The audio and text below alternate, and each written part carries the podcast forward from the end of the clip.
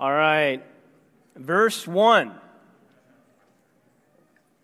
The words of the preacher, the son of David, king in Jerusalem. Today is the first day of the new series. Uh, we're going to cover the first six chapters of the book of Ecclesiastes. Um, intro uh, Ecclesiastes is part of the Bible's wisdom literature. So in the Old Testament, you have the Torah, you have the historical books, you have the prophets, major and minor, and in the middle of it all, if you're looking in your Old Testament, you have wisdom literature, and that's where you're going to find Ecclesiastes. Now, the word for preacher in Hebrew is the word koheleth. Let me hear you guys say koheleth. Um, some translations say teacher, but it's really more like a philosophy professor, honestly. Uh, in Hebrew, it means someone who gathers people together for the purpose of learning. Now, tradition has it that the teacher is King Solomon. Um, others think it's a descendant of David, and still others think it's a teacher using a Solomon like persona as a teaching aid. Now, whatever the case, the key thing to realize is that the teacher is a character in the book who's different from the author of the book. Okay, so you have two voices running inside the head of this one book. Uh, you have the teacher and you have the author. And the teacher is Solomon or someone like Solomon, and the author is anonymous. Now, let me tell you why we've chosen uh, this book to go through during summer. Uh, first of all, when was the last time you remember going through a book of the Old Testament? Uh, I know from a pulpit standpoint, it's been a very long time, and our church believes in the whole counsel of the Word of God. Now, second, if we teach this book in the right way, it is going to make you very hungry for God. It's going to stir up your hunger for God and, and for His eternity. Now, let me, let me put it this way. Um, my kids, it, it seems like my kids don't really like to eat that much. I, don't know if you've seen my kids. I don't know if you've ever had a meal with my kids, but they just don't eat that much, which is weird because they don't think about it like at all, and I can't stop thinking about food. Like I want to eat all the time, so I don't. I don't really understand uh, my kids. Now, let's say I'm trying to teach my kids to enjoy really good food. You all with me? So, what do I do? Well, you go, uh, Pastor Andrew, that's really easy. You, you take them to the French laundry in Napa Valley. Amen? You take them to the French la- laundry. Honestly, I don't really have, I, all, really, I can just take them to McDonald's. It's actually the same thing and much cheaper. But the point is, you just give them really good food and you teach them how to eat good food. Ah, that's the first way. But there's also a second way to teach them to eat really good food. Any guesses? You starve them. A little bit cruel, but you know that would be effective, right? So you take them swimming for five hours, no snacks, just swim laps. Right? Amen? And, and then afterwards, they're, re- they're really hungry. Then you give them really good food. Okay? So now th- this is, this is the plan. In the fall, we're going through the Gospel of Mark. And Mark is all about the person of Jesus. That is the really good food. Now, in summer, we're going to starve everyone. Uh, uh, in, this, in the summertime, we're going to get really hungry. And that's why we're going through the book of Ecclesiastes. Now, uh, you're probably wondering, like, how does Ecclesiastes make a person hungry for God? Well, I could spend time explaining it to you, but I think I'd rather use that time just reading to you the words, and then you're going to know. You're going to know what I mean once I start reading to you the words. But um, before I do that, let me just set us up. What you're about to read in the very next verse, that's verse number two, is the thesis for the entire book. This is King Solomon who's talking. Okay, it's, it's King Solomon or someone like him, and he is the wisest man on the planet. You all with me? He's like the wisest man. He's the man that you talk to, that you climb the really high mountain, get to the mountaintop to ask your burning question. He's that guy. Okay? He, he has the fame, he's got the fortune and the wisdom to understand it all. And how cool is it that right now you get to hear a TED talk by King Solomon? And, and here in verse 2 is the thesis of his entire book. All right, here it is. You all ready? Verse 2. Vanity of vanities, says the preacher. Vanity of vanities, all is vanity. um, the definition of vanity is the quality of being worthless and futile. It, it also means, you know, like empty, nothing, vapor, okay? Another translation says um, uh, meaningless, meaningless, everything is meaningless. All is vain. Okay, let me just let me just be like, you know, you climbed the highest mountain to talk to this guy, to ask your burning, like, what's the meaning? This is it? Are you kidding me? It's like, whoa, what? Right? Like, why is this in the Bible? Like, and why are we why are we studying this during the summer? This is this is weird. Uh, but that's the thesis of the entire book. Uh, vanity of vanities, meaningless, meaningless, everything is meaningless. It's the final conclusion of the teacher. Very, very wise man, and staring a long time into the abyss and the absurdity that is called life. Meaningless, meaningless, everything is meaningless. Now, I want to explain something to you. Every time you hear the words under the sun, you can write this down. I want you to think three words this fallen world. Repeat after me this fallen world. Now, let me explain where the teacher's coming from. Back in the Old Testament, people didn't know if there was an afterlife. They didn't know if this life is all there is, you die and nothing, or if there's something. They didn't know. I mean, people had hints back in there. You had one group thinking one thing and another group thinking another. You had an inkling, but they just weren't sure. And so you imagine that they're thinking that this life is all you got. Now, here, here, here's the thing. Here, here's the rub. Here's the rub. In the Bay Area, the average Bay Area person thinks very, very similar to this. The person you know at work, the person you know at school, right? Most people in the Bay Area believe in what you can see. And they'll say, like, what's true is ver- verifiable science and data and the material world. But all that stuff that happens when you die, you don't know. You don't know. So it's better to live for today You've been to a funeral where someone said that better to live for today just focus on the stuff that's right in front of you. So the average person in the Bay Area doesn't think that much about eternity or God or invisible spiritual realities. Now, the moment I say the average person in the Bay Area, who are you thinking? You're thinking about people outside the church. No, no, no, no, no. People inside the church, honestly, don't think about eternity that much. They're going, Look, I got my life right in front of me. I got so much life right in front of me. I'm just thinking about that. Now, here's the teacher saying, Listen, if this life is all there is under the sun, this fallen life, and you're just living for this life, I got news for you. Everything is meaningless. Your life is meaningless.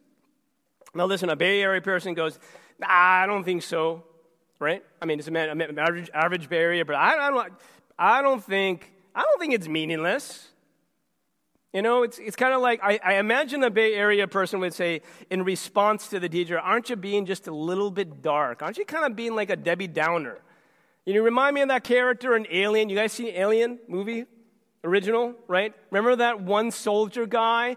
All through the movie kept going, Game over, man. And just with that voice, Game over, man, the whole movie through. Aren't you kind of being like that guy? Game over, man.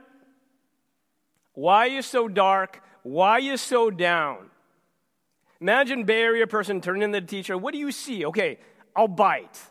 What do you see? Explain where you're coming from. And the teacher says, verse 3, here's the problem. Here's the main reason everything, the wisest man on the planet looking at this life says everything is meaningless. Verse 3, the main reason. What does man gain by all the toil at which he toils under the sun. There you go. There you have it. Mic drop. That's it. That's the main idea. Vanities of vanities. Life is meaningless. You want to know why it's all in vain? What does a man gain by all the toil which he toils under the sun? What does a woman gain by all the toil which she toils under the sun? In other words, what's the gain? In other words, what do you get out? In other words, what do you got to show for it at the end? In other words, it, what reward is worth all the pain? Now we got a real conversation between Bay Area person and teacher. We got a real conversation. I think the Bay Area person goes, I don't understand why we need to talk about this right? Maybe some of you guys are thinking that right now. This is summer, this is fun. Why do we need to talk about this? Bay Area person says, Look, I'm way too busy to have this conversation because I'm, I'm doing this, I'm doing that. I got kids to pick up, I got kids to drop off. I'm making this happen at work. I'm putting out this fire. I don't have time to gaze at my navel. This is America. In America, you just go. You don't ask why, you just do. You just do. You don't stop and ask deep why questions. You just get busy in America, right? And then the teacher says, verse 4. Really? Really? Really? Verse 4. A generation goes and a generation comes but the earth remains forever. He goes, Look, one generation goes, one generation goes, they're really busy, they're really busy. And then another generation comes, they're really busy, they're really busy, they're making stuff happen, change in the world. But you know what? The earth remains the same. The earth remains forever. They sure look busy. You sure look productive. But in the end, it's the same old stuff and nothing has changed. Now, he's going to give three illustrations from nature to illustrate this point. Verse 5 The sun rises and the sun goes down and hastens to the place where it rises. Verse 6 The wind blows to the south and goes around to the north. Round and around goes the wind. And on its circuits, the wind returns. Seven, all streams run to the sea, but the sea is never full. To the place where the streams flow, there they flow again. Okay, three illustrations with nature. You got the sun, you got the wind, you got the streams. They all look busy, they all look productive. Sun toils across the sky, so busy, so busy, achieves it, doesn't get to rest, no closure, next day, doing it all again. Wind looks so busy, right? Blowing, blowing, blowing. It's just blowing around circles, blowing around circles. Streams are so busy. But the ocean's never full. You are so busy, but do you ever stop and consider if you're really making a difference? Or are you just doing busy work? You guys remember when you're in school? Remember busy work? Busy work is what the teacher gives you, and you get busy and it looks productive, but really it's accomplishing very, very, very little. Is this just busy work? Now, the Bay Area person at this moment, I imagine, says, okay, okay, okay, okay, you have my attention, okay? I'm gonna stop being busy. I'm gonna put down my iPhone for just a few moments. You have a point, make your point. Teacher says, what does a man gain by all the toil at which he toils under the sun? What do you gain? What is the point? Bay Area person says, I don't think my life is busy work. I don't think my life is busy work. I'm living to achieve my dreams. Amen. I'm living to achieve my dreams. My dream is to have this career, and I want to make a difference. I'm making a difference. I, I want to be somebody. I want to make something of myself. I have dreams. I mean, don't tell me they're worthless. Verse 8. Now, to, to insert verse 8 in this conversation, it, it kind of appears a little bit rude, but verse 8 all things, here's the teacher going, okay, you know, Bayer, Bayer person, like, I got my dreams. And then verse 8, teacher's like, you know, all things are full of weariness. In other words, just listen to you and your dreams just makes me all tired, you know? A man cannot utter it. So tired, I'm not going to really tell you all the things I'm thinking. Maybe a person like, that's rude. Teacher says, wait, I'm not done. The eye is not satisfied with seeing, it still wants to see more. Nor is the ear filled with hearing, it still wants to hear more. In other words, in this life, you just never find satisfaction. Is that true? In this life, you just never find satisfaction. Okay, th- let's see if this is really true. Uh, one thing is really cool in our church is we got all different like life people in life stages. We, we, we're intergenerational. Is there any teenagers in the house? No. Okay, this is what I want you to do. I want you to remember. We got a teenager over there? I want you to remember what it was like as a teenager. Now, if I can just have a moment of sheer honesty, tell me what it is you wanted when you were a teenager, uh, uh, most of all. The one thing you wanted above everything else, go ahead and shout it out to me. When you were a teenager, what did you want? Retirement? Retirement? What a wise, forward looking teenager. Someone said car. Can you guys resonate with car? Now, I'm going to be really honest and say to you when I was a teenager, what I wanted most of all was a girlfriend. Of course, I'm the only one in the room. Me and Patrick. Thank you, Patrick. Air Jordans. Air Jordans, car, girlfriend, and then outlier retirement. Chris, what did you want? You want Air Jordans. An amen on the Jordans. Okay, teenagers want Air Jordans. All right? When you're in your 20s, Jason, what do you want? Or, or, or someone else. I'm not going to point out everyone. Don't worry. What do you want in your 20s? Tell me. Job, career. I want to go to that school. What else did you want? Okay, now, when I was in my 20s, I wanted a wife. I'm looking very sad during this morning's sharing. I, and I also wanted to establish my career. I wanted to finish seminary. Okay, uh, 30s, 40s. What do you want? First thing you want more than other things. What do you want? 30s and 40s. What do you want? Tell me. House, kids. If you have kids, what do you want with your kids? You want happy, successful kids. Right? I know, I know. Okay, right? All right. 50s and 60s, what do you want? Retirement. Jared's ahead of you. Okay. Um, now, 60s and 70s, what do you want? You want health and you want grandchildren. Amen? Okay, all right. So so here's here every life stage, every life stage. It's like, if I can have this one thing, I'll be happy.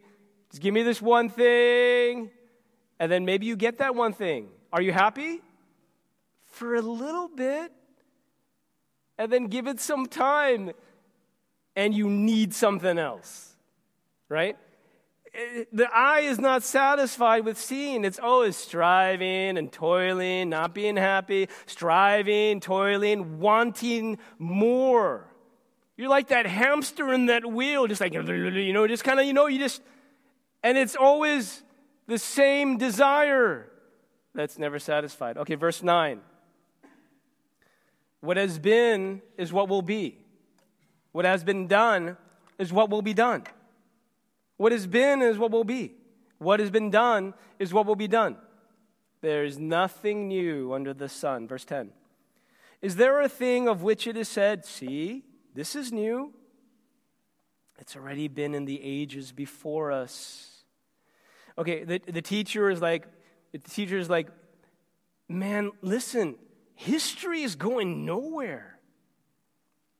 You ever hear the expression, the more things change, the more they stay the same?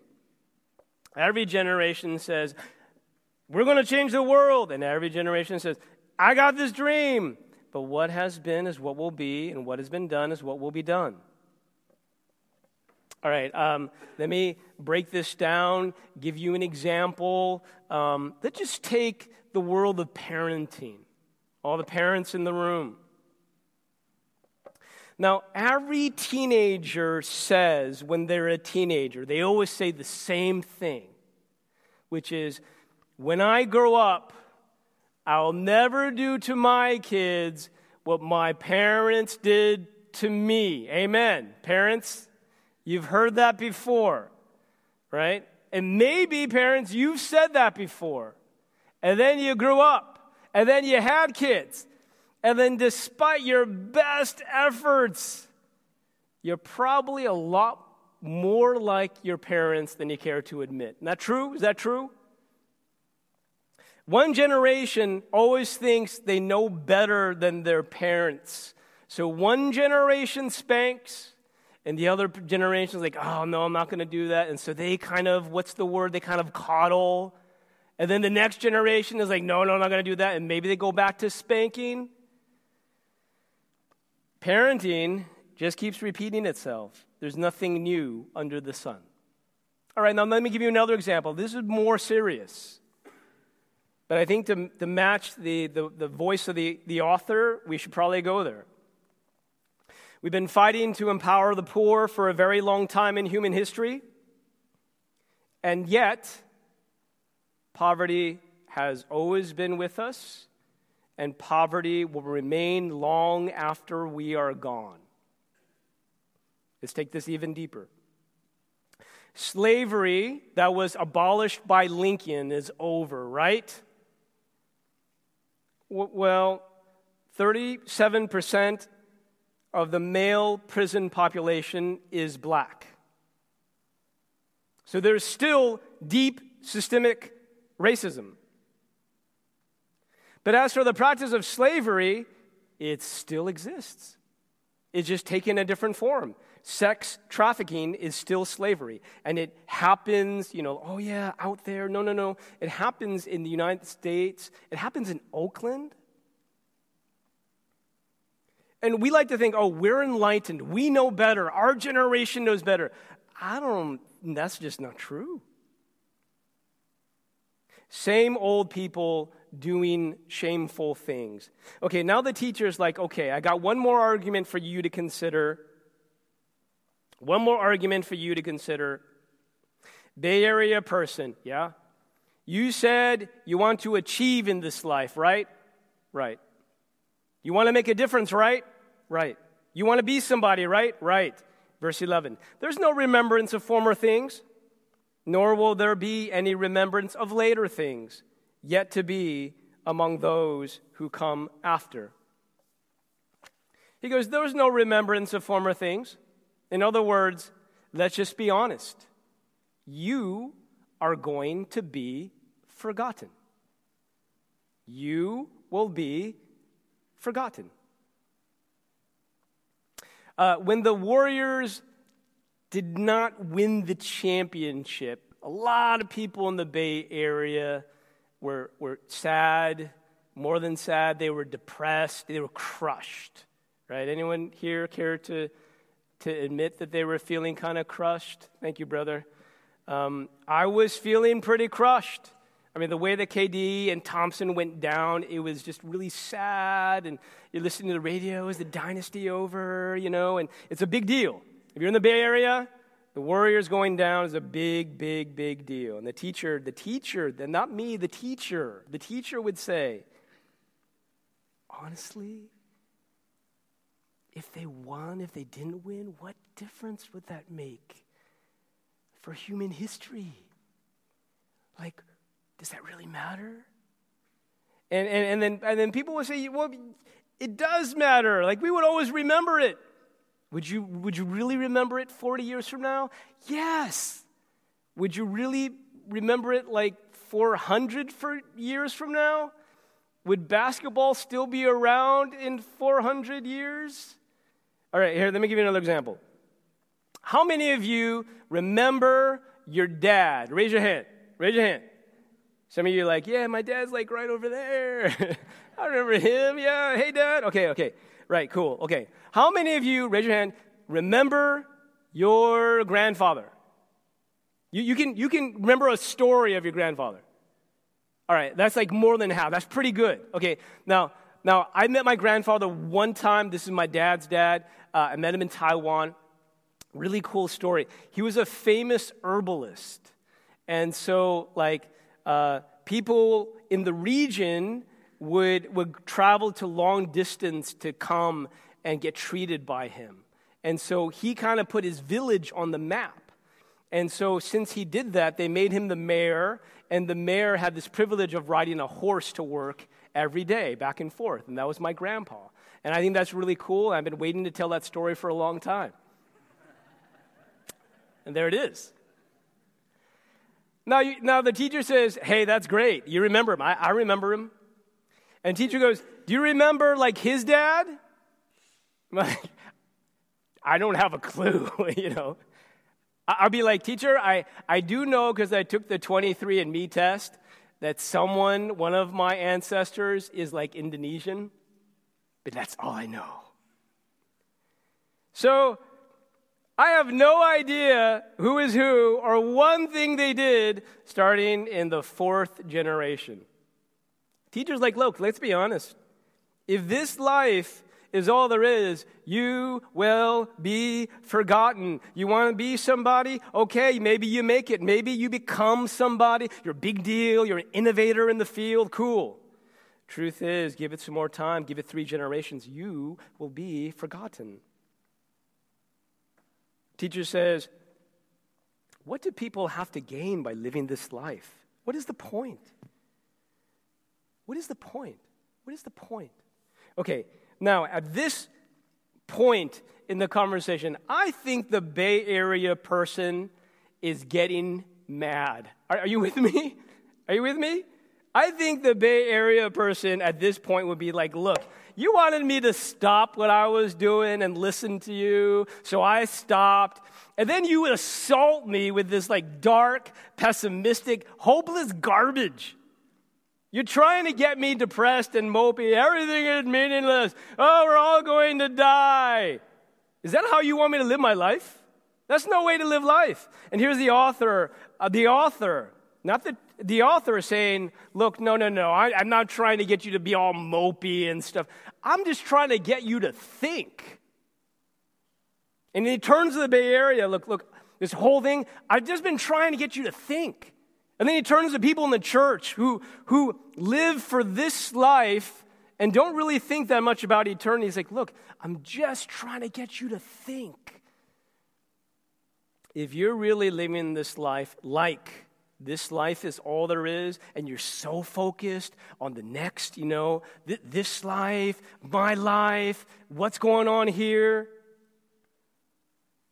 you're going to be bitterly, bitterly disappointed in the end. I'm just trying to get you to think it through. Now, this book is meant to stir you with very deep questions, but you know something? This book doesn't provide you the answer.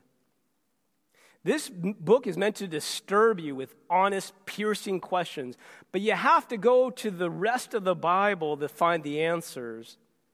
And the rest of the Bible says that there is one who is coming. And if this book is the question, then this person who is coming is the answer. Prophets in the Old Testament have predicted that he will come. And if you stare into the abyss and the absurdity of life and makes you hungry, hungry for this person, and then, and then he came, God's Son came. They called him Christ. The teacher said, You know, there's nothing new under the sun. And then one day there was something entirely new. A perfect man with no sin, God's very own Son, came down to earth. Someone new, unlike anyone before him. The teacher said, You know, history just keeps on repeating itself. Same old people, same old human condition. And Christ, Christ gave us the promise that one day he would bring heaven down to earth. And everything broken will be fixed, and everything sad will come untrue. And there will be new people with new hearts, and in fact, the new is breaking into people now, in this time. The teacher said, What's the point? What is the gain? Everything you've done will be forgotten. And Christ said that he's coming back with his angels in the glory of his Father, and then he will repay each person according to what they've done. In other words, you won't be forgotten. Christ remembers. He remembers every good deed done. He remembers the homeless man you took time to feed. He remembers every kind word you said to that person who is so hard to love. He remembers every project at work that you did in His name to make the world a better place. Christ remembers everything that was done by His grace. He remembers, and there's an eternal reward.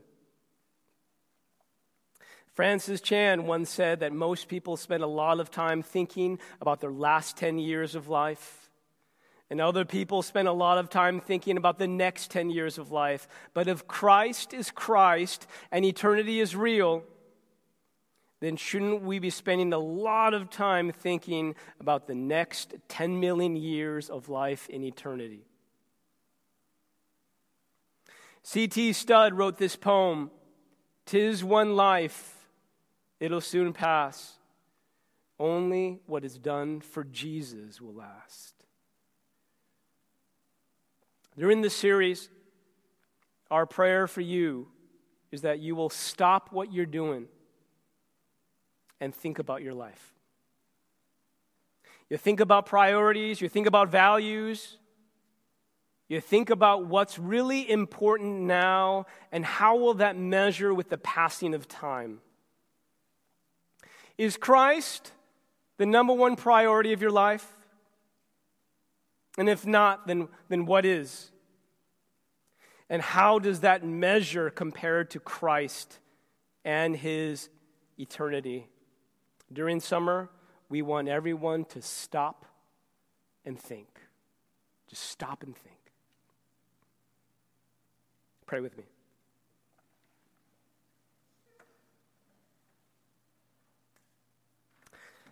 Father, I want to dedicate this series and this summertime. I pray that your people in our church would be able to grab moments to just stop what they're doing, stop being so busy, sit down and think. I pray that you would have your way with our priorities. I pray that you would have your way with, with with matters of the heart and what we desire. And, church, right now, can I just ask you to uh, take one or two hands and just place them over your heart? Would you just do that? Father, I want to pray for this heart. I want to pray for what it feels like matters, what it prioritizes, what it values, what it desires, what it wants. I know that when you call your people, you don't just call them to behaviors, you call them to dream and to want things after you. Would you change our desires? Would you change our passions? Would you change the thing that we really, really, really want more than anything? This summer, I pray, Father, that we would stop and think